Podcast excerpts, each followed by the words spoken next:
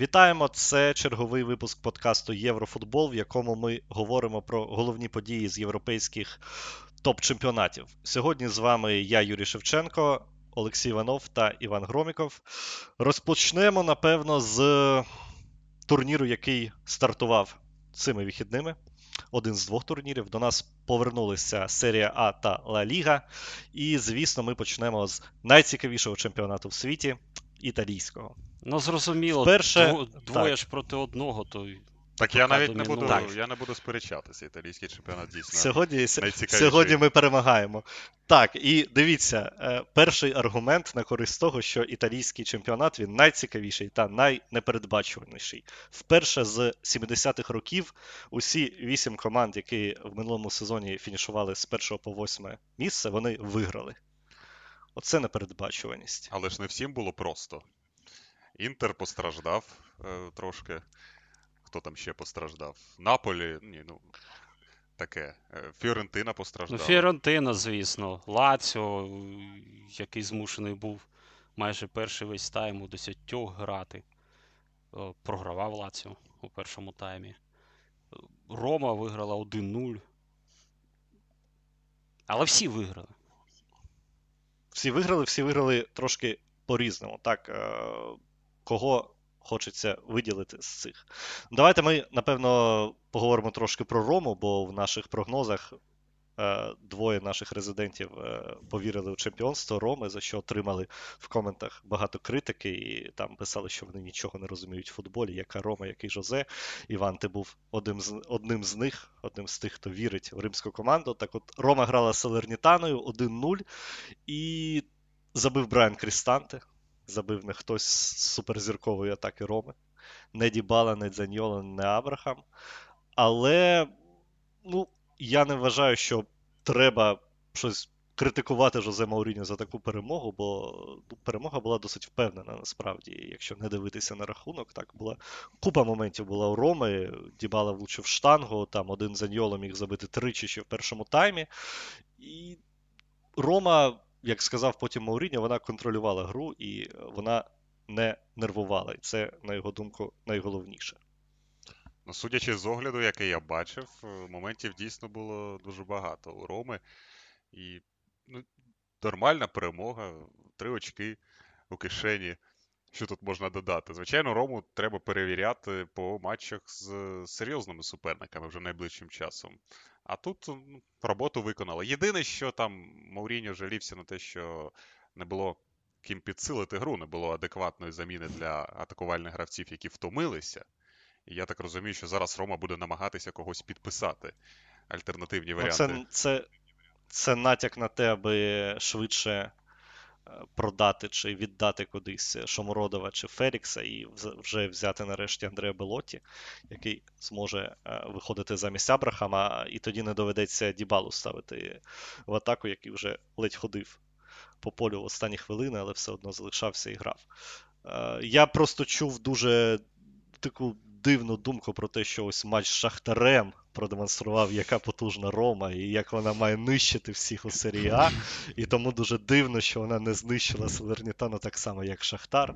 Ну, але ж ми розуміємо, що Салернітана це команда зовсім іншого рівня, ніж нинішній Шахтар. Це правда.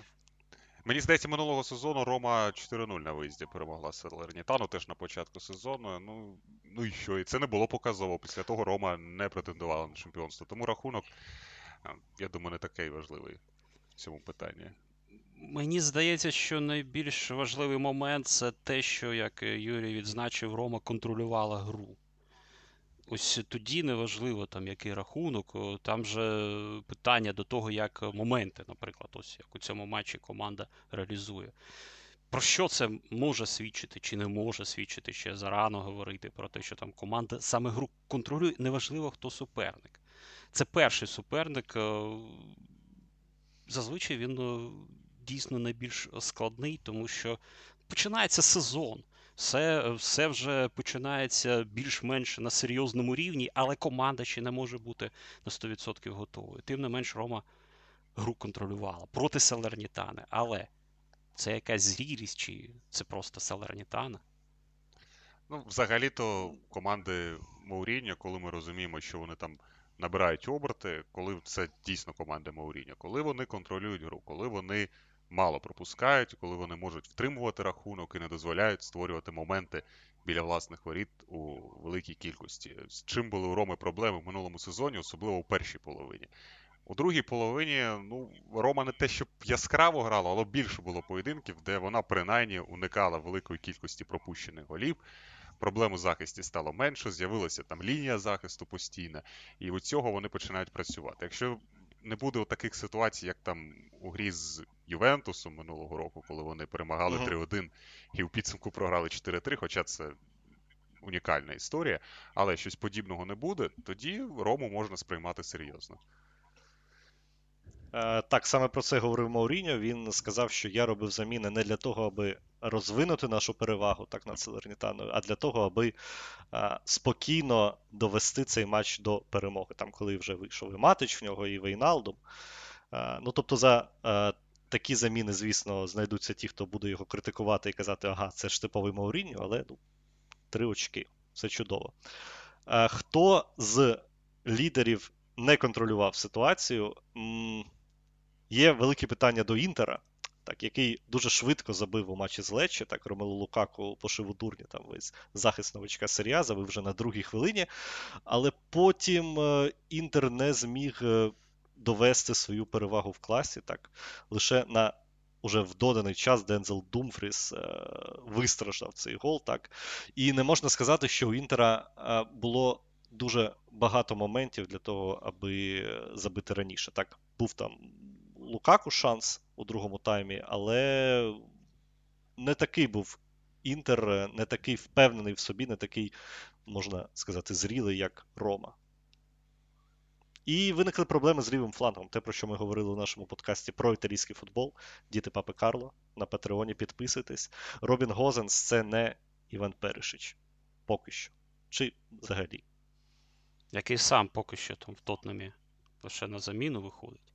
Але окей, то пізніше. Е, Про це, про, то, е, про те пізніше поговоримо. Знову ж таки, складний початок е, сезону Інтера. Матч е, проти Лечі. Так, Лечі повернувся. Так, оце оці команди завжди важко контролювати. Вони щойно повернулися, чи будуть е, влітати в цьому сезоні. Окей. Тим не менш, є перемога. Ну, це найважливіше в першому турі, особливо коли, як виявилося, всі перемогли. Команди, які були у першій вісімці. Е, Інтер був третім, хто грав. Е, Перед ним вже Мілан переміг, перед ним вже Аталанта перемогла. Так, Аталанта ж е, чи паралельно вони грали, Мгм. да? Ось, ну, вже Інтер принаймні знав, як Мілан зіграв. І важливо дійсно ось у, у таких матчах брати три очки. Яка була гра? Ну, про якусь тенденцію ми можемо буде вже говорити після другого туру. Там спеція, здається, суперник Інтера. Ось якщо там е, так само команда буде тягти е, кота е, за хвоста, ну тоді вже про щось можна стверджувати. А тут команда суперник повернувся, там перший матч вдома, окей. Зробимо на це. Увагу також, у той самий час Мілан, що зробив з Удінезе, з командою, яка постійно в останні сезони робила проблеми Мілану. Яким би там ні був, е, не був Мі- Мілан, хто б не тренував команду вдома на виїзді, але Удінезе постійно там е, щось з е, Міланом робив, і е, більш того, Бекао там постійно забуває, так? Там, здається, Бекао 5 Так, голів так, забив Бекао- у серії А, 3 у ворота Мілана. Там були і А переможні. БК ж тоді забив, коли вони в першому турі Так, програли так, десь. це ж якраз два- два- два роки тому, е, так. Джампауло був тренером, це ж Мгм. його дебют був. І там був феєрічний матч, коли ну, Мілан зовсім нічого не, не, не міг зробити. І ось тоді, як виявилося, це був не початок сезону, це був саме такий Мілан. Але знов таки, ми з тобою, напевно, тоді казали, що ну, ще рано щось казати, треба час і все таке інше. Ось і Мілан е, у той самий час е, дуже швидко зреагував, так? Тому що вже там на 15-й Мілана- хвилині було Ага. два голи. У Мілана е, могли виникнути проблеми, чому так не було е, Олів'є Жиру та Дівока Орігі, вони не були готові вийти в старті. Довелося переводити в центр е, Анте Ребіча. Також швидко стало зрозуміло, що Рафаел Леау зараз е, не в тій формі, яка дозволила йому там неймовірно провести е, весняну частину чемпіонату. Він ще трохи у літньому режимі. Е, Але цей Удінезе він створив Мілану проблеми, тому що Мілан дозволив їх створити. Були помилки, якими Удінезе скористався. І окрім оцих помилок, які призвели до двох голів, Удінезе не створив нічого. Ну, про Удінезе ми можливо колись поговоримо, але Удіне- Удінезе трошки не той. Так, там змінилися гравці на флангах, змінився тренер, і це зовсім інша команда швидко стала. Мілан з усіма проблемами впорався. Ребич чудово себе почуває в атаці. Браїм Діас відіграв е, дуже класний матч. Так, людина, яку дуже багато критикували минулого сезону. Він свіжий, він швидкий, він біжить. Досить рідко доводилося бачити такого Діаса, особливо після того, як він перехворів на коронавірус. У нього почалися проблеми саме після цього. І Стефано Пьорі сказав: так, ми були десь неуважні в якихось моментах, е, тому виникали проблеми протягом матчу, але загалом я задоволений, загалом все добре. Ну, що тут ще додати про Мілан? Мілан стартував чи не найвпевненіше, не дивлячись, ну, з усіх топів, не дивлячись на оці два пропущені голи. Дійсно, тільки Наполі забив більше у першому турі. 5 голів. о, та 4-2. Про, ще, ще- про що ще можна говорити? А ось про що хотілося б поговорити, е, не про Ювентус, не про Наполі навіть. е, Що там по Аталанті? Е, Аталанту, якщо чесно, я дивився одним оком, бо вона грала паралельно Ну, з Міланом. звісно. Так. Але, але, ну, Аталанта виграла. Це найголовніше, але ну, мені здається, що Яка вона це була? не дуже. Це не дуже оптимістична перемога, бо Аталанта грала на контратаках проти Сампдорії. І коли таке взагалі було, аби Аталанта віддала м'яч е, супернику рівня Сампдорії. Так, і Сампдорія е, цим не скористалася, хоча створила декілька непоганих моментів. Сампдорія забила, е, Чічо Капуто відзначився першим, але той гол не зарахували. Ну, дуже сумнівне рішення арбітра. Там він побачив фол з боку гравця Сампдорії, не факт, що він був. І у Сампдорії було багато моментів в другому таймі, коли з'явився Квалірелла. Потім ще Сабірі влучив у штангу. Ну, Аталанті пощастило насправді перемогти Сампдорію, і оця фраза вона багато про що каже. А як там нова зірка Аталанти? Автор другого Е, м'яча у поєдинку. Ну, так, він забив двічі навіть. Перший його гол не зарахували через офсайд. І ось він та людина, яка двічі е, завершувала контратаки Аталанти. Можливо, це новий стиль Джан П'єро Гасперіні. Випускати свіжого, швидкого лукмана, який там буде щось робити. Е, справді, по Аталанті важко після цього матчу щось передбачити. Ну, три очки є, але Чи це нова Аталанта? Я гадаю, що Гасперіні, якщо хоче бачити нову Аталанту, то вона має е, мати трошки інший вигляд, все ж таки. Не, не такий. Малановському є місце у цій Аталанті, трошки не такий. Маліновський Він з'явився наприкінці матчу, він е, віддав, так, коли Лукман забив. Так, так, він, Гол, який він, він зробив асист. Так. Я не розумію, що з Маліновським, я не розумію, що відбувається взагалі. Оці всі сторі з його дружини, де вона під сумну музику валізи пакує, а потім вже, вже тиждень минув і нічого, і нічого. І що це було? І навіщо це було? На нову квартиру переїжджають.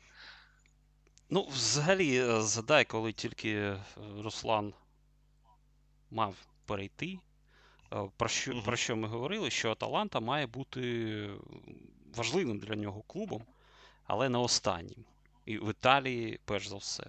Тобто, все ж таки логічно, що він ну, навряд чи має бути гравцем, навколо якого будуть будувати нову Аталанту. Скоріше за все, йому ну, вже слід використовувати ось цей досвід. Це реноме, яке вже в нього з'явилося за часи виступів у Аталанті, аби знайти новий клуб.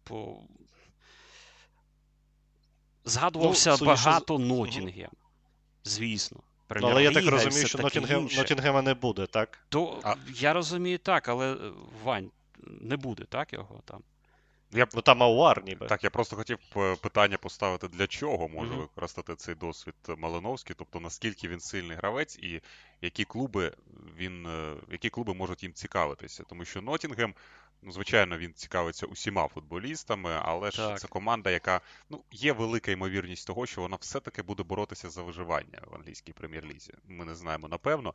І чи може він розраховувати на клуби більш статусні, на команди, які вже сформовані, які там є принаймні середняками, чи ведуть боротьбу за потрапляння до Єврокубків, там, наприклад, Лестер, чи там Вестгем. Давай, да, давай я скажу про Італію. Так, ну, зараз Маліновський е, міг би опинитися в будь-якому з топових клубів Італії, ну, якщо він там готовий не, не бути основним. Ну, тобто, йому є, є місце майже всюди, мені здається.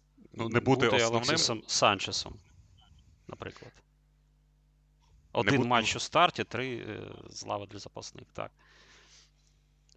Ну, те, Ну там умовний он, Генрих Мхітарян перейшов до Інтера, так, ну він же, він же розуміє, куди він йде і навіщо він йде. Він буде інколи виходити в основі, але інколи.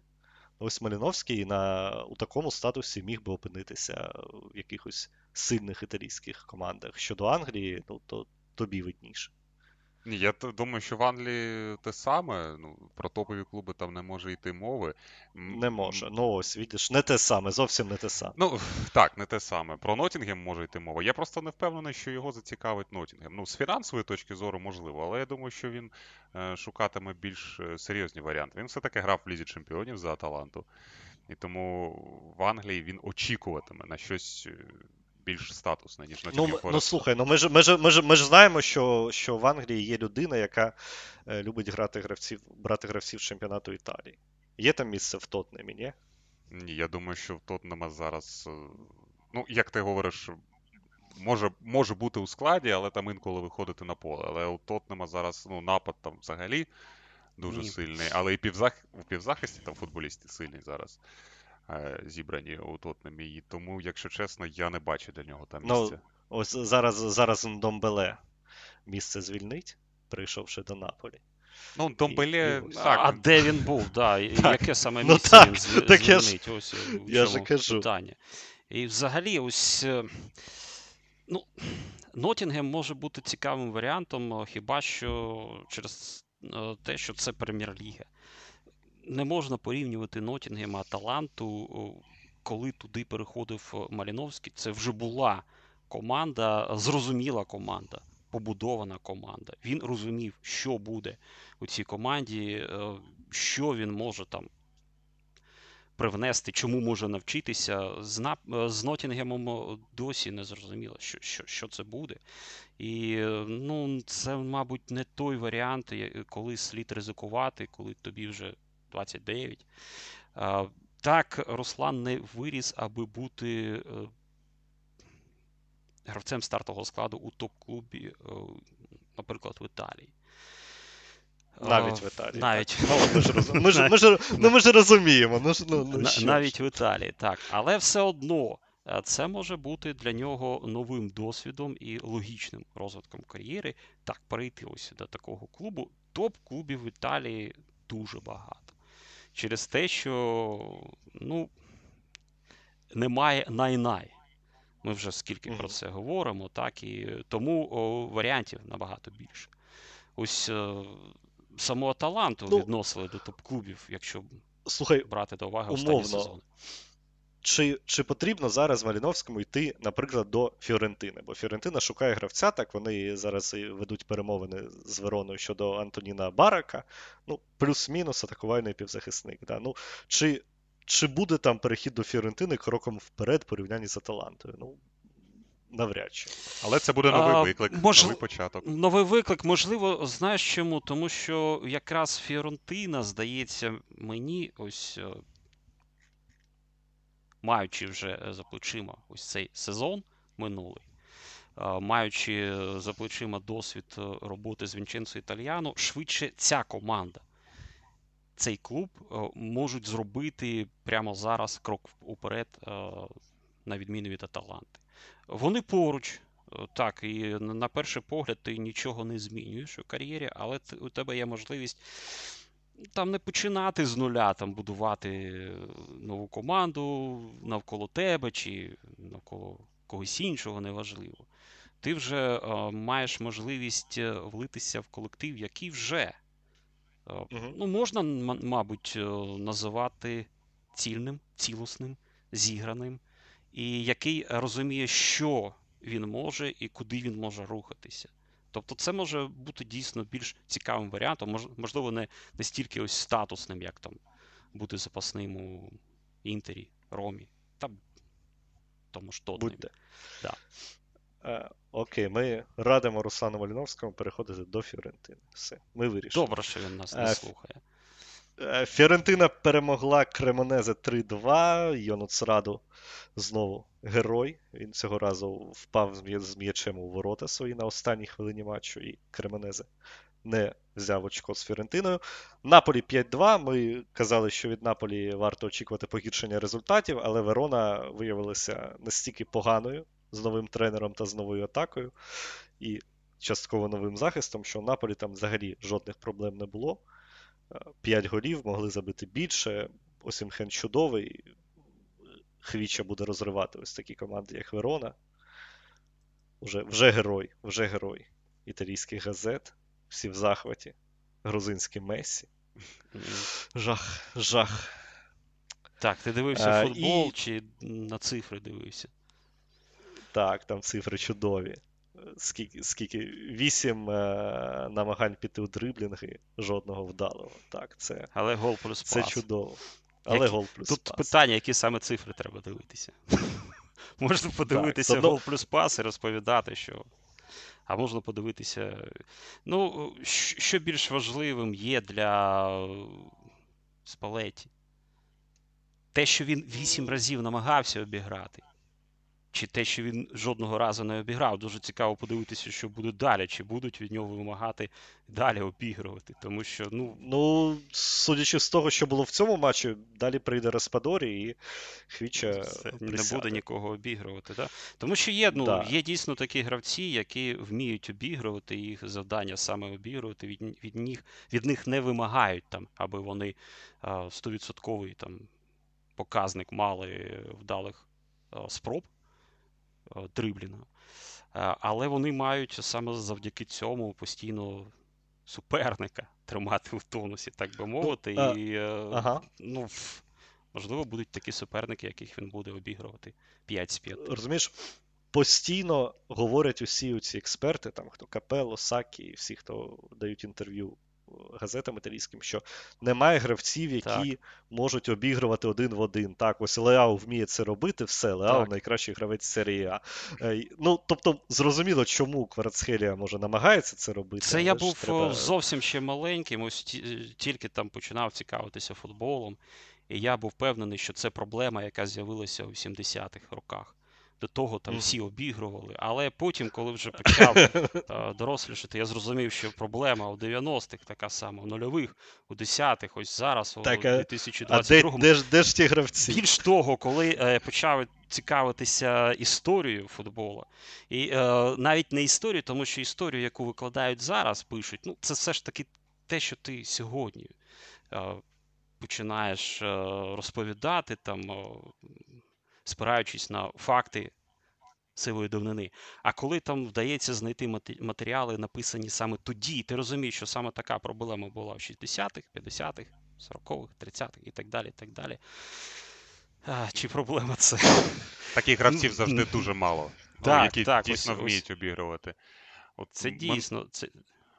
Минулого року там багато хто не розумів, е, чому там такий хайп навколо Джека Гріліша, який навіть там не виходить uh-huh. у, ста- у стартовому складі збірної Англії, а вся країна його так любить і всі хочуть бачити саме його. Ну от саме через це, тому що це футболіст, який так. йде обігрувати і може обіграти один в один. І такі гравці вони їх дуже мало, і звичайно вони справляють величезне враження. Десь Ну так, тобто, якщо Спале... Спалетті е, проведе там якісь, якусь виховну роботу з Кварацхелією і навчить його, е, коли це потрібно робити і коли не потрібно, можливо, щось з нього і буде. Ну поки що це зовсім сирий е, чувак, який приїхав так показати себе. Якраз ось цей момент е, логічний, аби перейти до Іспанії. Момент обіграшу.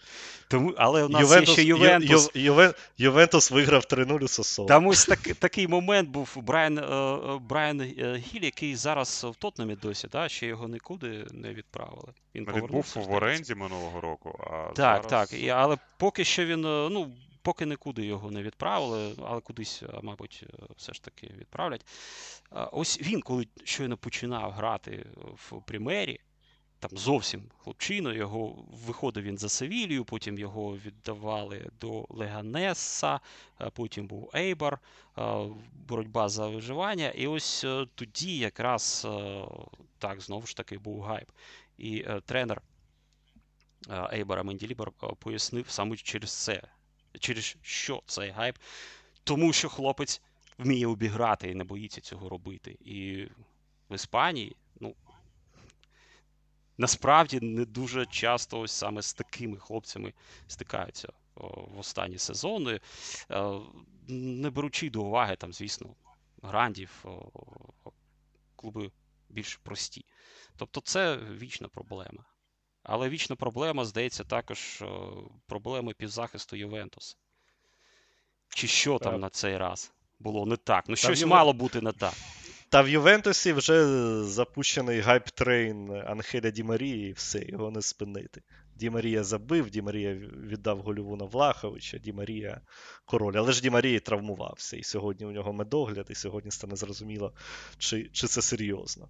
Е, Ювентус, е, ну, на фоні такого Сасоло мав непоганий вигляд, бо Сасоло зовсім не той Сасоло, який виграв минулого сезону на полі Ювентуса, зовсім з іншою атакою. Кіріакополос захисник грав Вінгера, де Фрель був у центрі. Ну, трошки, трошки не те. Е, тому, ну, можна, якщо ми хочемо е, знайти щось не те, то можемо сказати, що ну, суперник був дуже слабкий Ювентуса цього разу. Це... Якщо тобі хочеться знайти щось не те. Як е, задавав риторичне завжди питання класик, чи ми, е, це ми настільки сильні, чи суперник настільки слабкий? Е, ну, ось так. Оце те, те саме можна сказати і про Наполі в матчі з Вероною, і мені здається, те саме можна сказати про Ювентус, бо суперники підійшли до першого туру ну, зовсім не в формі. Навіть Душан Влахович, який забив двічі, е, здається, що ну, за що його критикувати, але ж його взагалі не було в грі. Ну, він Постійно зіграв голом, в- так. Майже Постійно не в офсайді м'яча, десь був. Так, так. Забив Тепер, двічі. тепер це модно, так. Е, Тобто по Ювентусу ну, мінімальні висновки, окрім того, що Ді Марія, так, Ді Марія на фоні Сасоло це ну, якась зірка, яка своєю присутністю буде створювати неймовірну радість для вболівальників І робити різницю на користь Ну, Ювентуса. ну, це, ну це, це очікувано. так, Вирішальний що Ді Марія, бриліант. Так, що. Ді Марія в серії А буде, ну, буде супер. Ну, ось, поки, поки так і є. Ну, в нього і Ман Юнайтед, я пам'ятаю, перший матч був дуже хороший. Ну, потім було, було, було вже не так добре.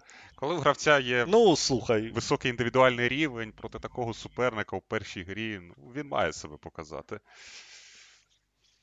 Ну, в Італії зараз, ну, мені здається, ось ця тенденція, коли аутсайдери, так вони не прагнуть закритися в захисті, вони хочуть бути такими відкритими, атакувальними, так вони не бояться суперників. Ось проти таких команд ну, Ді Марія буде розривати. Там, у першому турі такою була, наприклад, Верона, там такою був, таким був Кремонезе, таким було Удінезе. Ну, ось проти таких суперників, то Ді Марія це все буде, буде король. Що буде у матчах з більш організованим захистом, то ще подивимось. Окей, давайте, давайте йти далі до примери, як хотів Олексій. Е, Барселона встигла зареєструвати всіх своїх численних та зіркових новачків. Так проти Раю Валікану зіграли і Левандовський, і Рафіня, і Крістенсен, і Кесьє, але ж де? Де голи? Де 40 голів Роберта Левандовського? точно не у матчі е, з Райо Валікана, хоча він забив, але забив з офсайду. Там, здається, чи 3, чи 4 голи е, скасували. Не без причин були офсайди. Е, Барселона так не вразила. Перш за все, не вразила ворота Райо Валікана. Ось це головна проблема, тому що по перерві, ну, здається, достатньо додали, аби перемогти. Але все ж таки, якщо ми пояснюємо вдалі матчі італійських грандів, чи не дуже впевнені суперниками, у тому числі, е, слід е, зазначити, що Рай Валікано непогана команда, яко кажучи. Е, перш за все, через це, через те, що там є тренер дуже цікавий Андоні Іраола, тренер, який ще в секунді побудував дуже перспективну гру, насправді. Гру, з якою можна вже на щось претендувати у Прімері. Був там шалений результат у першому колі, у другому колі результати підрівнялися, там команда фінішувала. Я вже не пам'ятаю, якою там 12 13 неважливо. Але завдання виконано, впевнено і таке інше. Ось е, було зрозуміло, що Райо Валікано це команда, яка не розвалиться, не впаде тільки через те, що там Левандовський вийшов. Але вона й не буде підігрувати супернику, там, намагаючись показати, ось, а ми вміємо краще, аніж ваші е, пихаті зірки, ну, як, можливо, в Німеччині е, зробили. Е, і слід все ж таки зауважити, що таке ось першість Іспанії останніх сезонів. Чому там настільки важко грандам так, вони перемагають набагато частіше, аніж не перемагають, але немає ось ну, тих перемог, до яких звикли за часів там Гвардіоли, Маурінів, коли там ну, кожний матч і було питання 5 чи 7, 3 чи 4 mm. голи заб'ють. Е, забивають і зараз стільки, але це все ж таки ну, інколи Е, більше виняток з правил. Це дуже м, дійсно рівний чемпіонат. До того ж, е, клас вирівнявся не через те, що там середняки почали там підтягувати, підтягуватися до грандів, а навпаки. Е, гранди ось підсіли до того рівня, але на боротьбу заряджені там кожні. Е, заряджена кожна команда. Аутсайдер там неймовірний аутсайдер. Він е, приїздить на Камп Ноу для того, аби також взяти результат позитивний. Інколи це там неймовірно глуха гра у захисті. там я ніколи, мабуть, не забуду цей Кадіс, який там позаминулому сезоні переміг. Вони один раз прибігли до чужих воріт на останніх хвилинах, заробили пенальті, забили з цього пенальті. Барселона не забила там ну, голів 20. І Кадіс там, який там високий пресинг. Там був пресинг на вищій лінії власного штрафного майданчика. Ось такий був футбол. Але команди, і бувають інші приклади команд, які намагаються дійсно грати також. Інколи там це все одно закінчується поразкою, але якщо ось такі команди, середняки там аутсайдери грають між собою, ой, Вань, давай підтверджуй. Це 90 е, хвилин хвилин неймовірної боротьби, коли м'яч е, взагалі не важливий е, для команд, і його інколи не помічають команди. Так, Частіше через те, що він десь правда. у повітрі там. Ось це це дійсно іспанський футбол. Це не дуже високий рівень, але це дуже це неймовірний рівень боротьби і конкуренції. Можливо, цим пояснюється, що ось ці гранди, які там ну, не виблискують, да, у власній першості, там не домінують і не виглядають е, монстрами, там, такими, як там, Ліверпуль, там, англійські команди, Баварія два роки тому. Але вони дійсно конкурентоздатні через те, що у них вже немає ось таких матчів, коли вони знають, що вони переможуть питання з яким рахунком. Тобто це ось е, зворотній бік. Він е, такий зворотній бік він вчить е, боротися ось цих зірок і вчить розуміння, що просто не буде. І е, треба працювати, аби здобути перемогу, як працював Реал на полі Алмерії у цьому першому турі. Можна до Реала переходити? Ну, Реала. Чи щось можна. про Барсу ще скажемо? Ні, давайте до Реала Та ні, перейдемо, тому що там дійсно був драматичний поєдинок. Реал програвав на полі такої цікавої команди, амбітної. Ну, це дійсно так. Ну, насправді це так. Тому що там є е, власник. Вони повернулися 7 років їх не було. І перші сезони, після того, як вони вибули до Сегунди, вони там ледве-ледве зберігали місце у Сегунді. Там е, було питання саме коли у цьому сезоні чи у наступному вони будуть у Сегунді Б. Але з'явився там новий власник. Він міністр розваг у Саудівській Аравії. Так, так. ох, Він дуже багата людина. Туркі Аль-Шейх. І ось вже коли він з'явився, е, на рівні секунди це були великі гроші, але ну, це не були там е, скарби якісь там, якими можна там шокувати. Це навіть це, це, це не був навіть е, Волвергемптон, коли. Пам'ятаєш, Ваня, коли Мгм. піднімалася команда, це вже була команда з гравцями е, для Ліги Чемпіонів. Насправді, в чемпіоншипі. В так. е, ну, деякі, так, ну звісно, не 11. У Валь- в не така була ситуація, але було зрозуміло, що вони вийдуть до Прімери. У минулому сезоні, позаминулому сезоні вони програли плей-офф, у минулому вийшли як чемпіони. Але там зараз у них ось проблеми на кшталт Барселони. Заявляти гравців, чи можна, чи не можна. Там е, не дають можливості е, витрачати ще. Ось вони намагаються продати Умара Садіка. Юрій, це вже для Ех. тебе. ех, Вони змушені. Це найкращий бомбардир команди двох останніх сезонів, але вони можуть е, за нього отримати суму, яка дозволить там всіх, всіх інших зареєструвати. Тобто це дійсно дуже цікавий е, клуб. е, але е, Аль-Шейх казав, що перед матчем він очікує поразки з нищівним рахунком. Ну, Мені здається, що ця заява не на фарта через те, що він ну, погано знав, мабуть, саму Прімеру. Тому що там, ну, ти виходиш, працюєш на полі, і супернику вже буде через це важко, навіть якщо це е, цей суперник Реал.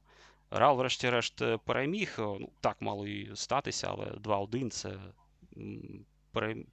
поразка обнадійлива для Алмерії. Перш за все. Там цікаво, як е, Папа Карло розібрався з е, вирішальним штрафним. Ви ж знаєте цю історію? Угу. Син. Ну, Я Ваня ні. знає. ні, ні. Ну, син, Ну, син там- Розповідай. підказав, наскільки я розумію. Так, так, так. Там якраз Алаба готувався вийти на поле. І заробили штрафний, Модрич збирався бити, а син так підказав. Каже, папа, давай. Випускай Алабу, той прийшов і відразу вгатив цей гол е, першим дотиком зі штрафного. Так, а коли вже, коли вже син буде сам тренувати? Так, е, час йому. Так він і тренує, так, як чоловік. Тренує. Лише, лише, лише там е, на чемпіонському автобусі з сигарами. так, до речі, Карло е, зробив все, що сказав син.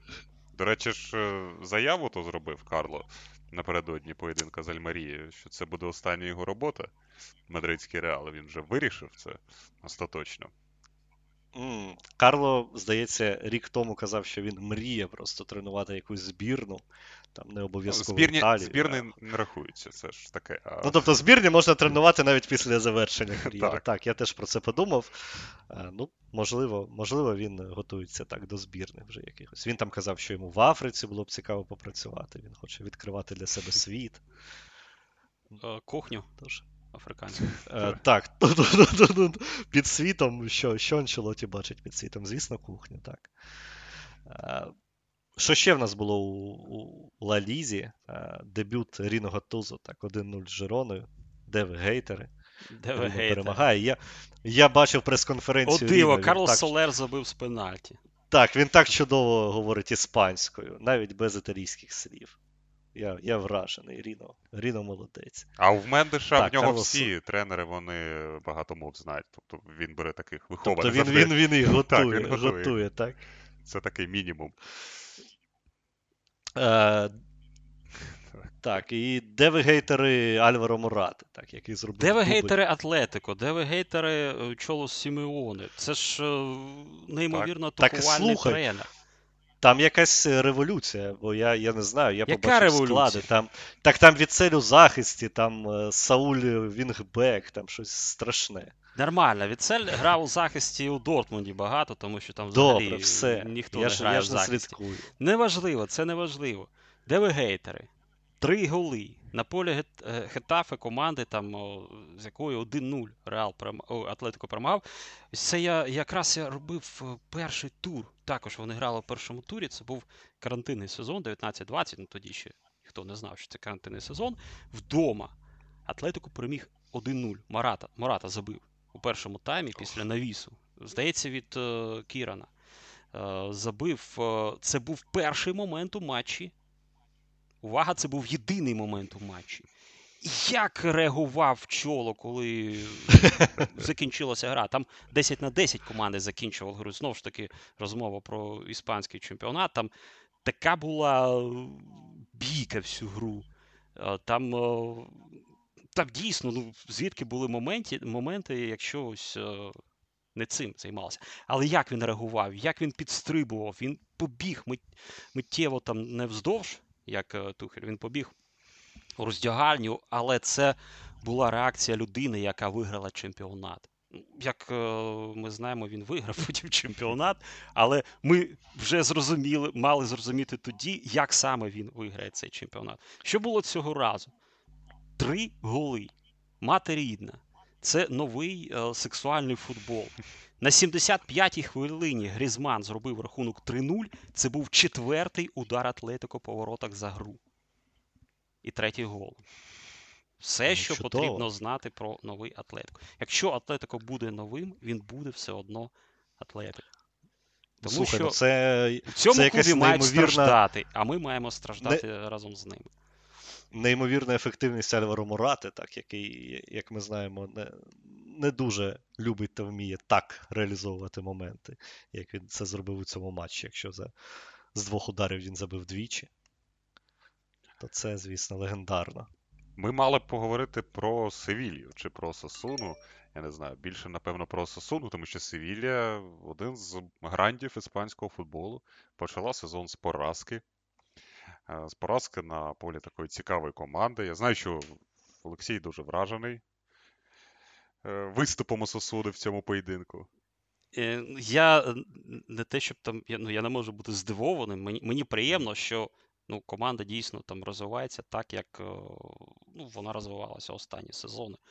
Його Арасата вже 4, більше 4 років з ними працює. Він повернув їх е, до еліти. Е, У минулому сезоні вони були десятими. Е, Ну, не суттєво там, якими вони були. Е, Для Севілії е, Йолана Лопетегі типово не вражати там у перших матчах. Важкувато починати сезон. І ось саме через це Осасуна один з найгірших варіантів був ще й у Памплоні. Неймовірний перший тайм, коли Осасуна не зупинялася взагалі, коли вона там давила, пресингувала 4-4-2, які е, неймовірно ефективні у будь-якій фазі грі, гри і під час там, контролю м'яча також. Е, До того ж, е, 1-1 був всього ж, всього, всього ж е, рахунок, е, тому що там у Севілії е, ну, Папу Гомес, він коли був з м'ячем, там дивав свої е, 48 е, робив неймовірні. Але все ж таки Осасуна е, дійсно не можна казати, що вона дотисла Севілію, тому що Севілія команда саме Лопетегі, яка вміє додавати у других таймах.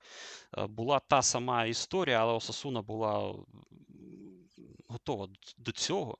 І цікаво, ось ми, як не дивно, з Юрієм про це поговорили. Хто саме несподівано на кінці матчу забив пенальті? 20-річний хлопчина, який взагалі вперше вийшов у стартовому складі. Але це знову ж таки вихованець клубу. Це Осасуну, ну, дійсно дуже замкнена, доволі замкнена не стільки як атлетик. Культура, так. Тут багато гравців, які чи є вихованцями, чи там багато сезонів відіграють. І через це набагато простіше ось е, таким молодим хлопцям виходити, ось так впевнено там ганяти захист Севілі, хоча там захист був такий, півзахисник був. У захисті Карім Рекік, у захисті, який взагалі, ну, якщо Карім Рекік у захисті, ну, це біда, насправді. Ось. І е, він знає, що він має робити, і до нього є довіра. Він йде і забиває цей пенальті. Е, Тобто Асасуна дійсно вразила в тому, що вона не змінюється і розвивається ось у цьому напрямку. Е, Це обнадійливо для Осасуни, але, звісно, Севіля буде вище у таблиці наприкінці сезону. Я люблю наш подкаст, де про Сосуну говорять більше, ніж про Реал та Барселону. Це, це чудово. А про Ла Лігу та Серію А говорять більше, ніж про Прем'єр-лігу. Так? Прем'єр-ліга. Давай. Ерлін Голланд чи Дарвін Нуніс? Давайте. обидва класні. Ну, е, Так, у, Гола, у, Голана, у Голана скільки там було дотиків? Е, Чи не єдиним дотиком він зробив вісім, асист? вісім, Так, здається. Так. Вісім дотиків та асист, у Нуніса, напевно, більше дотиків, але Але так, не, не, не ефективність, ефективність тро- трохи не та. Так. Ну, я, я дивився це відео е- з нарізкою кадрів, де Андерсен і Нуніс, ну Андерсен чудовий, як він його провокував весь матч. Це просто.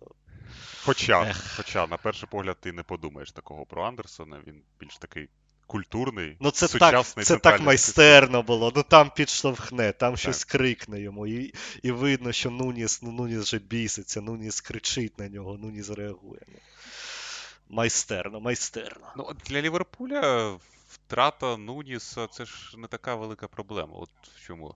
Що найцікавіше, навіть е, по вчорашній грі е, Ліверпуль і з Нунісом грав там в десятьох, ну можливо, десять з половиною було футболістів на полі, тому що він все-таки був присутнім.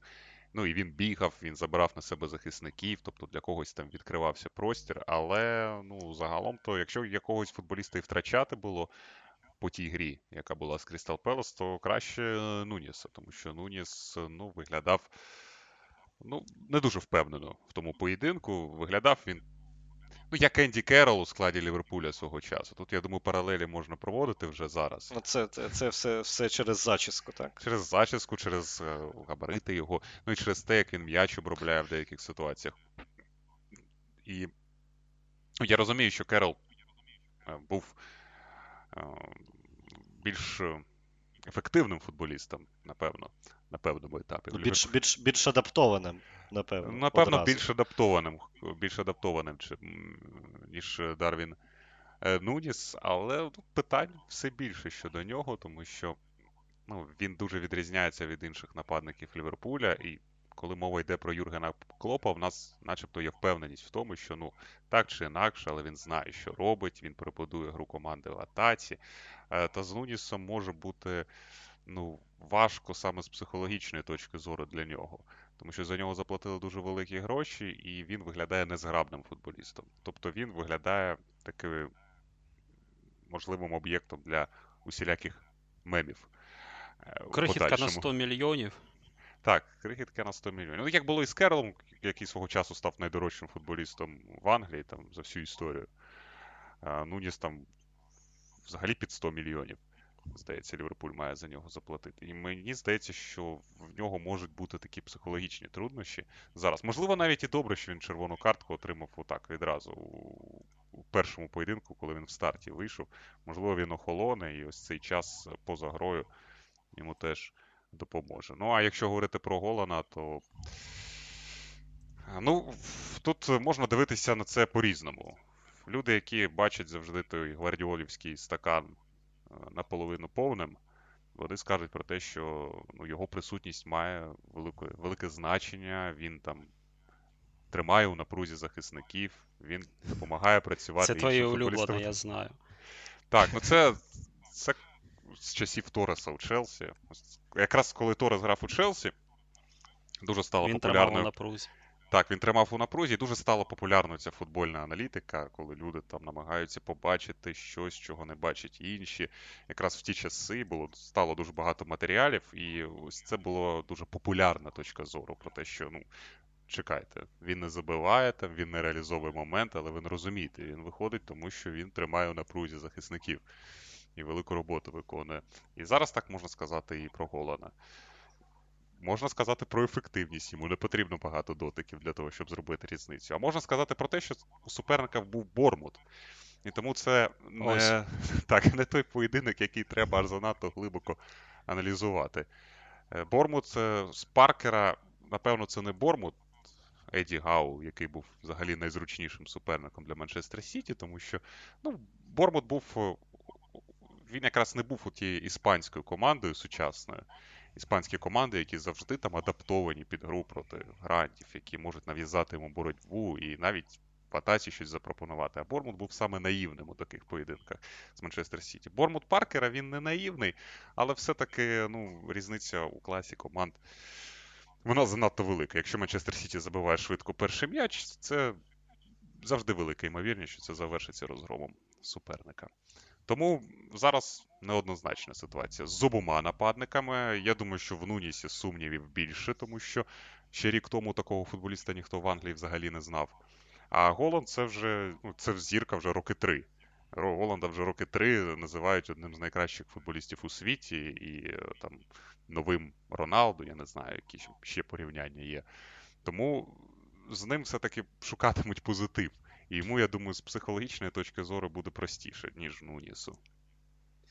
Там дійсно Бормут неймовірно відіграв саме у захисті проти е, Голана. Е, не було вільного простору, а всім відомо, що для Голана вільний простір має. Він має бути завжди, аби він е, виблискував. Але тим не менш, все одно, якщо ти вирішуєш проблему Голана, в Манчестер Сіті достатньо гравців, які все одно заб'ють. Там Гюндаган забив, Дебрейне забив, Фоден забив, і навіть Лерма забив у власні ворота. Ось йому теж е, захотілося бути гравцем Манчестера е, Сіті. Там ще проблема, але при цьому, здається, ось Атлетик так звернув на це увагу не Більбао. Він 0-0 зіграв з Майоркою, як ще. Е, звернув увагу, що там не тільки захисники класно перекривали і там не давали куди бігти. Голону ще й Гюндаган перекривав його. Mm-hmm. Тобто ще команда ну, намагається призвичаїтися до Голона. І ось е, коли кажуть, що є у тебе такий здоровань, це чудово проти команд, які там у десятьох у власному штрафному майданчику захищаються. Голон не найкращий насправді.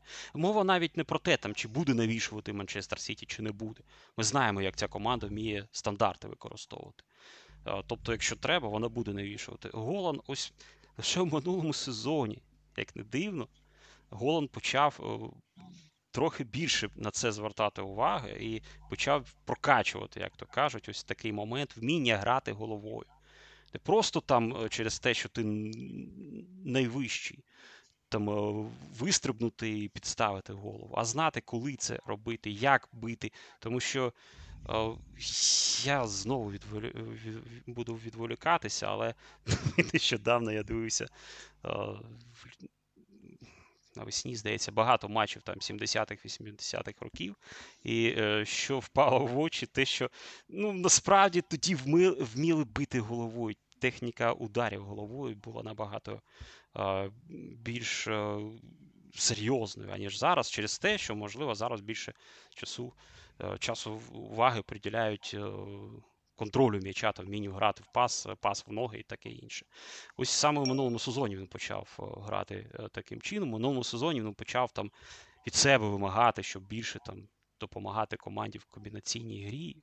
Але ну, це дуже ще такий процес. Ох, і здається, так, і йому, і Мансіті ще треба час, аби призвичаєтеся один до одного. Ну, я вже чув думку, що Голанд плюс Гвардіола це Златан плюс Гвардіола, що Гвардіола Можливо, так. і- намагається змінити його як гравця. і Якщо Якщо- у Голана є яйця, то він не повинен змінюватися. Ну, слухай, тут ще такий момент, Златан ще такий, що окей, він сам знає, коли і коли йому і куди змінюватися. Він сам там вимагає від себе там високих стандартів роботи на тренуваннях і таке інше. А, Голан е, все ж таки, ось минулий сезон е, мене трохи переконав в тому, що це гравець, який ем, дійсно намагається бути кращим, і йому цікаво, що він має покращити в своїй, у своїй грі, і як саме, аби стати таким гравцем. Ну, і, тобто, о, через у нього це, немає там самовпевненості, він слухає. ну можливо, так, тренера, можливо, через який це його він якраз- направить там кудись. Так, а ну Гвардіола якраз тренер, якого ну треба слухати. Ну, з, зі Златаном воно порівняння на поверхні знаходиться через те, як Голан виглядає. Але вони все-таки дуже різні футболісти, в них різний шлях професійний. Златан, попри те, що він такий високий і він центральний нападник, це індивідуаліст на полі. Це футболіст, який ну, дуже багато грає з уявою на футбольному полі. Навіть його шлях там кар'єрний, він дає зрозуміти, чому у Златана така думка про себе, чому він так е, будує відносини з тренерами, і чому йому з Гвардіолою було важко, чи Гвардіолі було важко з ним. Голан дуже молодий футболіст. Златан вже був досвідченим гравцем, коли він у Барселоні опинився. Голан дуже молодий футболіст, і футболіст, який пройшов до того через дуже системні команди. Дуже системні команди, і я думаю, що тут якраз якогось конфлікту та непорозуміння між ними не буде. Е, Про конфлікт Якщо ми вже. Так, Так. якщо ми вже згадали конфлікт, то треба ж поговорити про головний конфлікт тренерський. Так, Піпо Інзагі проти Роберто Вентурато, Реджина проти Спала. Так, Вентурато не захотів е, потиснути руку Інзагі і втік від нього у тунель. Е, так, Антоніо Конте проти Томаса Тухеля. Хто там що казав, хто що робив, давайте аналізувати. Та ніхто нічого не казав, я так розумію. Хто правий, хто правий? Чи насправді це такий скандал, як е, кажуть? Чи треба взагалі звертати на це увагу? Чи подивилися та забули? Ну, це був дуже інтенсивний Як сказав поєдинок. Тухель. Так, це був дуже інтенсивний, емоційний поєдинок. е, Поєдинок доволі принципових суперників. Я читав, що можливо зараз там між Челсі та Тотнемом виникне така принциповість, з'явиться справжнє дербі, але вона насправді вже існує. Так, це не, це не Челсі, не Тотнем е, Арсенал, але Челсі та Тотнем в них є принциповість. Була кілька, кілька років тому був той поєдинок, який там всі згадують, коли Лестер став чемпіоном, коли там теж бійка почалася наприкінці зустрічі.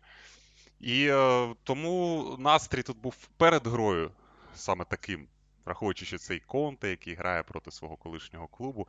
І під час гри було стільки подій. Я думаю, що у Тухеля було достатньо фрустрації через те, що його команда, його команда переважала Тотнем повністю. Тобто Челсі був сильнішим в цьому матчі, і Тотнему, ну окрім того, що він продемонстрував характер, ми не часто таке говоримо про Тотнем.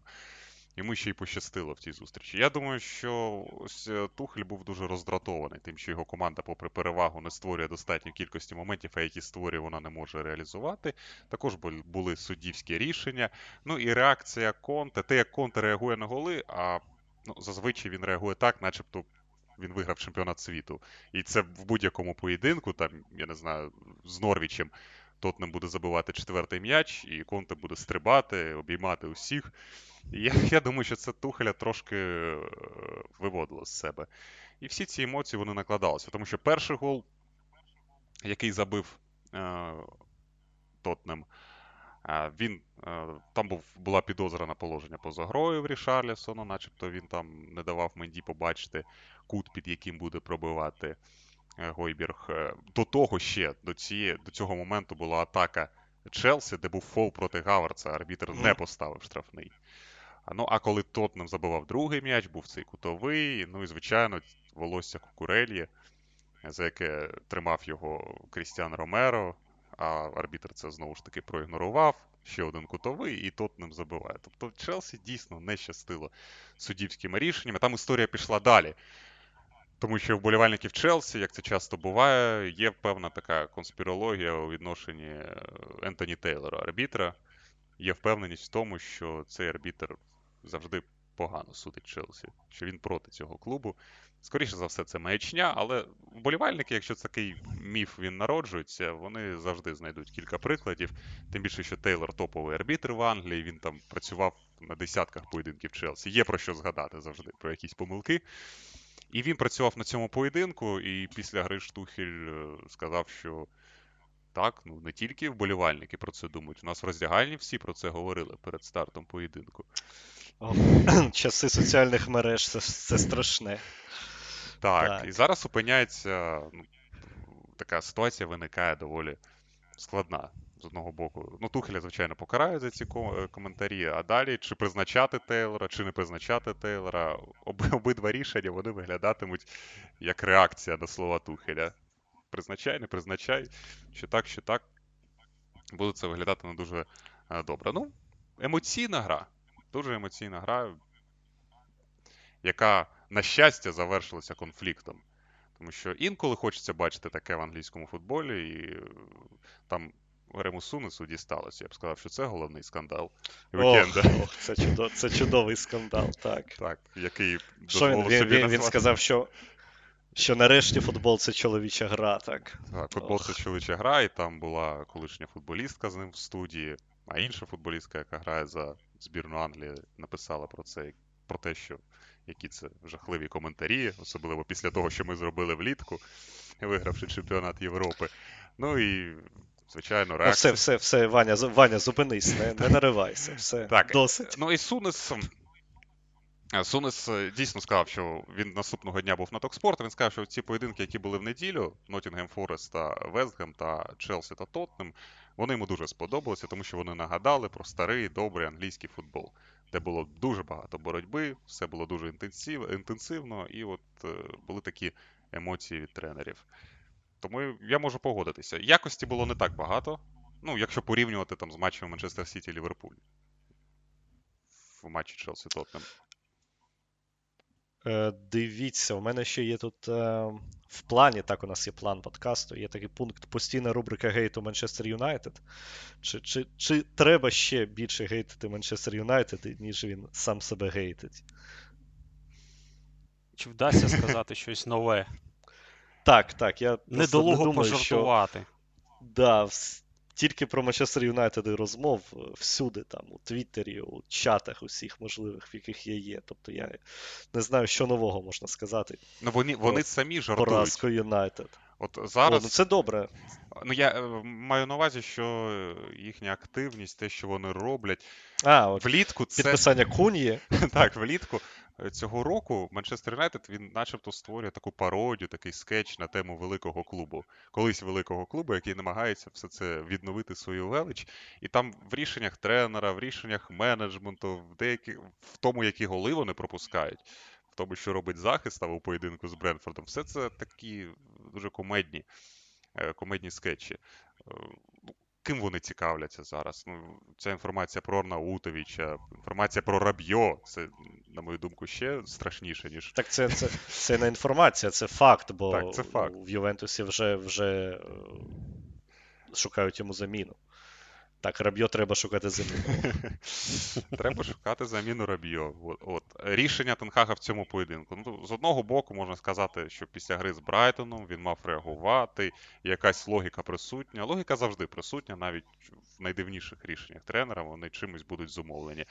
Але там грати з Еріксоном у якості опорного півзахисника, який дуже низько розташовується до своїх захисників, грати з маленьким Лісандром Мартінесом у центрі оборони. Такі от нюанси, вони народжують загальну комедію Манчестер Юнайтед. Вони роблять все це достатньо комічним, і інколи виникає враження, що виходу з цього вже просто немає. Що це настільки далеко і глибоко зайшло, що треба просто змінювати команду. Треба повністю змінювати команду і починати е, все спочатку. Таке буває відчуття щодо Манчестер Юнайтед. Ну, а Бренфорд можна хвалити. Ну, Бренфорд це ж хороша команда. Мені больно. манібольна команда, яка завжди дуже добре організована, яка зіграла в той футбол, який може принести їй результат з Манчестер Юнайтед, яка пресингувала її захисників, знаючи, що вони будуть виходити з захисту через короткі передачі, але вони це роблять погано. Що вони будуть нервувати, врешті-решт, тому що Манчестер Юнайтед психологічно зараз не дуже стійко виглядає, що на стандартах можна скористатися от, е, слабкостями знову ж таки Манчестер Юнайтед і нещасного Лісандра Мартінеса, якого, про якого тепер усі будуть говорити. Е, і згадуючи його зріст, як можна взагалі брати футболіста з таким зростом грати в англійській прем'єр-лізі. Тобто тут так вже ставлять питання. На захист Манчестер Юнайтед скажу, що вони грали з дуже серйозним суперником. Ну, насправді так, два перші суперники, дві структурні, структурні, як як то кажуть зараз, команди. І команди, які насправді знають про сильні та слабкі сторони, здається, Манчестер Юнайтед набагато більше, ніж сам Манчестер Юнайтед. Манчестер Юнайтед може їх перемогти там, за рахунок якості гравців, коли буде знаходитися у хорошому психологічному стані. Але зараз Манчестер Юнайтед у поганому психологічному стані. І одна якість гравців вона не допоможе е, перемогти таких суперників, як е, Бренфорд, наприклад. Я ось у першому подкасті казав, що Тенгах, чому він з'явився, що він має там робити, він має розвивати гравців. Окей, ну це, мабуть, моє було пояснення, чому саме він. Якщо те, якщо це так, то ну це насправді там е, непогано. Якщо його просто запросили через те, що там він вигравав чемпіонати, де там вони були у півфіналах, да? Чи Півфінал з Єврокубків. Так. А, і фінал також, так. Ось е, через через це е, його лише. Півфінал, так. І, і, і Лише через це його запросили, це, це біда. Але е, коли ось е, який це другий матч, третій матч предсезонки був, і коли він там влав на ДГ, що ти робиш? Куди ти його б'єш? М'яч мається на увазі. Але було зрозуміло, що все одно це буде воротар, який буде першим номером.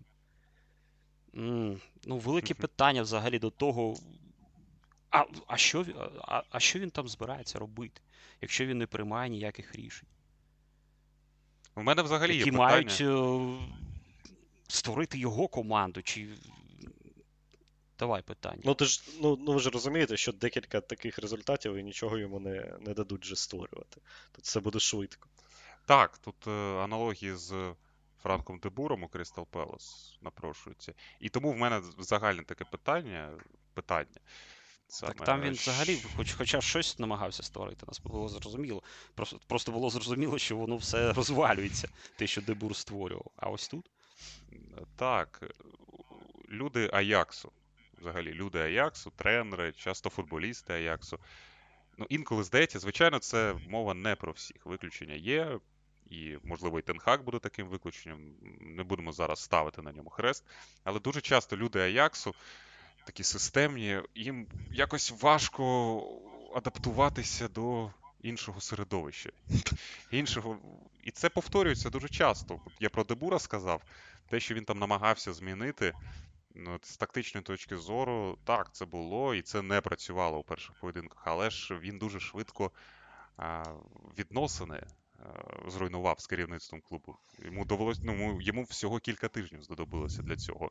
Вони зрозуміли, що він веде себе неадекватно, що він не слухає, що йому говорять, веде себе неадекватно і продовжує чогось вимагати. Був приклад, е, ну, Петр Бош, до речі, це він ж вийшов з Аяксом в фінал Ліги Європи. Петр Бош, який після того ну, теж працює по-різному в інших клубах. В Ліоні не дуже впевнено. Футболісти можемо перераховувати цих футболістів Аяксу, які приїхали до Англії, включно з Манчестер Юнайтед, в яких теж виникають проблеми. І ось це і підштовхує до думки, що Аякс це дуже таке специфічне середовище, а, е, особливе. І... Знову, е, повертаючись до Златана, є історія про Златана та Аякс, що коли він там грав, е, я... хто був тренером? Куман, здається, так, головним. І Куман казав йому, що треба грати на команду, багато рухатися, багато бігати по всьому полю, так допомагати. А помічником Кумана був Марко Ван Бастен.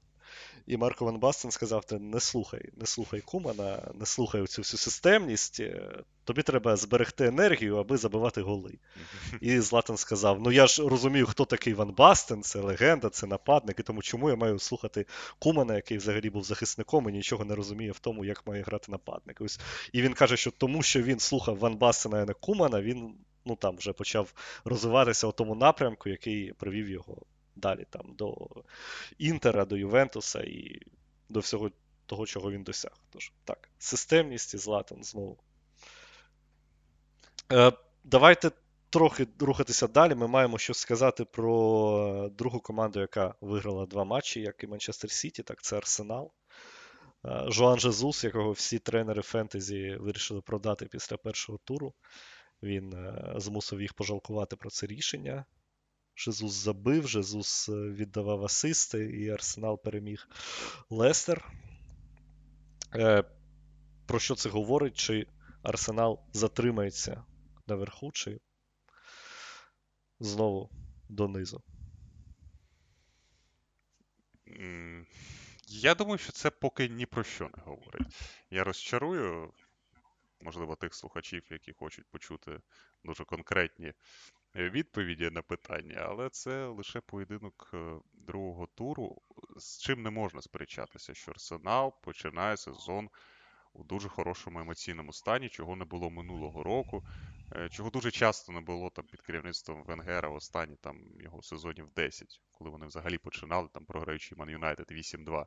А зараз, е, попри те, що попередній сезон завершився розчаруванням, все-таки друга половина чемпіонату була позитивною. Прийшли хороші гравці, вже вибудована ну, якась система гри, принаймні одна у Мікелі Артети. І на старті сезону команда грає з відчуттям власної переваги. Вона психологічно є дуже стійкою. Вона саме тому і перемагає суперників настільки впевнено. Які це суперники, е, наскільки їх можна вважати перевіркою, ну ніхто напевно не скаже. Лестер, Лестер, як типовий Лестер, зіграв в цьому поєдинку. У Лестера були дуже хороші відрізки, особливо у другому таймі. Знову себе чудово показав Мадісон. Коли у команди з'являється якийсь контроль коли вона починає вигравати м'ячі у центрі поля, е, вона починає демонструвати свій клас, який у Лестера все одно присутній. Але, звичайно, у захисті хитка дуже команда Брендона Роджерса, і Арсенал цим чудово користується. Ну і окремо треба звертати увагу на Жезуса. Жезус, він виглядає от футболістом, якого завжди були розкішні там навички технічні, які можуть грати на різних позиціях, які є працьовитим, але який вирвався з того середовища, де він один з багатьох, де йому дозволяють лише робити там певну, певний обсяг роботи, використовують його. В окремих ситуаціях та в окремих матчах він вирвався до середовища, де він головна зірка. І він такою зіркою себе відчуває. Навіть можна подивитися за тим, як він грає, як він не боїться йти в обіграш на кількох суперників в певних ситуаціях. Якраз ми сьогодні говорили. От Жезус теж футболіст, який це в принципі може робити. Це теж стосується і Зінченка не настільки, трошки інший, напевно, масштаб. Але Жезуса в першу чергу. І команда виглядає натхненною на старті цього сезону. А на що здатен Арсенал ну, глобально? Подивимося, як Арсенал буде реагувати на невдачі як Арсенал буде реагувати на травми, як він себе покаже у великих поєдинках, та, врешті-решт, якими будуть його конкуренти. Тому що поєдинок Челсі та Тотнема він ну, не дав відповіді на те, як команди пройдуть цей сезон. Ну і врешті-решт, як там е, Жезус буде грати, коли звикне до того, що він вже лідер. Не один. Так. Він кайфує від, зараз від того, що він не один з багатьох. А Пам'ятаєш, Ваня, коли він щойно з'явився, як там писали е, в Англії, що ну все, це капець цьому Агуеру, це не, не взагалі гравець не для е, Пепа, а ось прийшов хлопець, який буде все там робити попереду, ось навколо нього все там буде будуватися. Ну, Ми пам'ятаємо і знаємо, що все було трошки не так. А, Так що так, е, є питання по тому, що буде з Арсеналом, коли будуть е, проблеми. Вони, звісно, будуть. Сезон довгий, е, неймовірно насичений через е, першість світу. Але Арсенал це м, трохи натягнуто, але якщо згадати початок минулого сезону в Італії, Наполі, ось як Наполі починав Мгм. сезон, було зрозуміло, що все одно і Спалеті тоді казав, е, і наш е, колега багато писав про це, е, що завдання бути у четвірці. Ну, Тут До кінця там на першому місці не буде. І ти Арсенал це немає ось такого завдання. Завдання бути е, четвертим. Ось питання, чи достатньо всього цього, тому що ну, конкурентів дійсно ось за треті, третє, четверте місця дуже багато.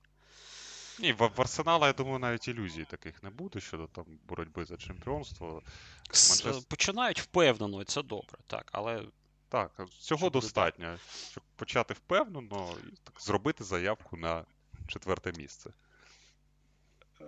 Добре, ми обіцяли говорити. Ми обіцяли говорити про всі топ-чемпіонати, тому давайте дуже коротенько про Лігу 1 та Бундеслігу. Там, звісно, все так, як ми обіцяли. Баварія перемагає, ПСЖ перемагає. Чи треба ще щось додавати? Неймар та Мбаппе Так, сваряться. ось воно. Ось воно найцікавіше. Так, найцікавіше не результати матчів, а те, що коїться в Парі Сен-Жермені у команді саме так. Виявилося, що Мбапе ніби просив керівництво е, продати Неймара. Неймар залишився, і тепер вони там не дуже дружать, м'яко кажучи. Неймар залишився і дізнався про це, про це, про це прохання, що найголовніше, і саме через це проблема. Хоча там постійно писали і раніше, що щось там є. Ну, це взагалі ось е, проблеми, які інколи висмоктують у великих командах.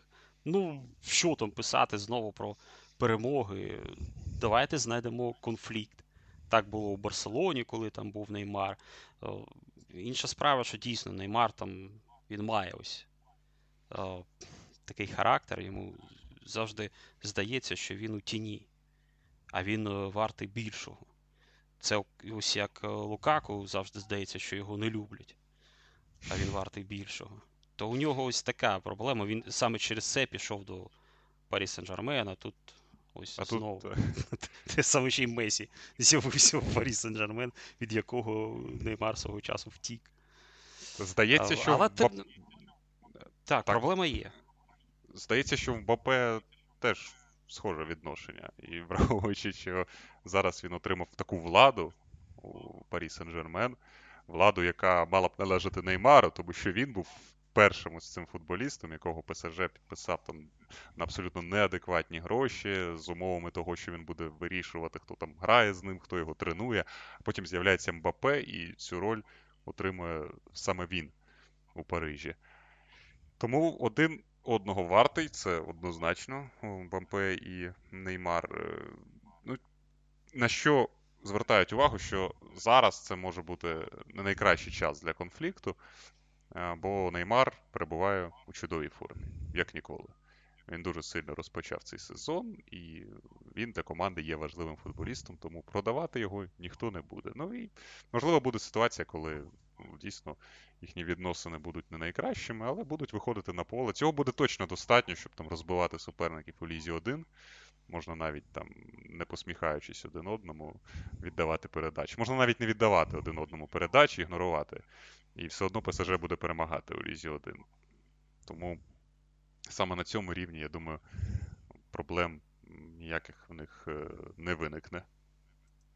Дійсно, якщо вони будуть з'ясовувати ось на рівні один з одним стосунки, а не притягувати там команду на власний бік, ну, ось тоді тільки можуть виникнути серйозні проблеми. Тому що ось такі конфлікти насправді це те, що завжди було. Ну, давайте задаємо а, Бензема і Вінісіуса. Нібито конфлікт, коли він там на другий тайм вони виходили, він там кому сказав, що не віддавай йому пас, не віддавай йому м'яч. Це про це дізналися, але який це конфлікт? Так, це не той масштаб, але е, завжди ось е, подібні е, випадки трапляються. Найголовніше, аби цей конфлікт він не перекидався на команду. А ось ця злість, якщо вони будуть змагатися один з одним, хто більше заб'є, Крістоф Гальтіє буде тільки кайфувати від цього. Якщо вони при цьому будуть багато забивати, звісно. Ось е, тут також цікаво, як е, тренер буде вирішувати цю ситуацію.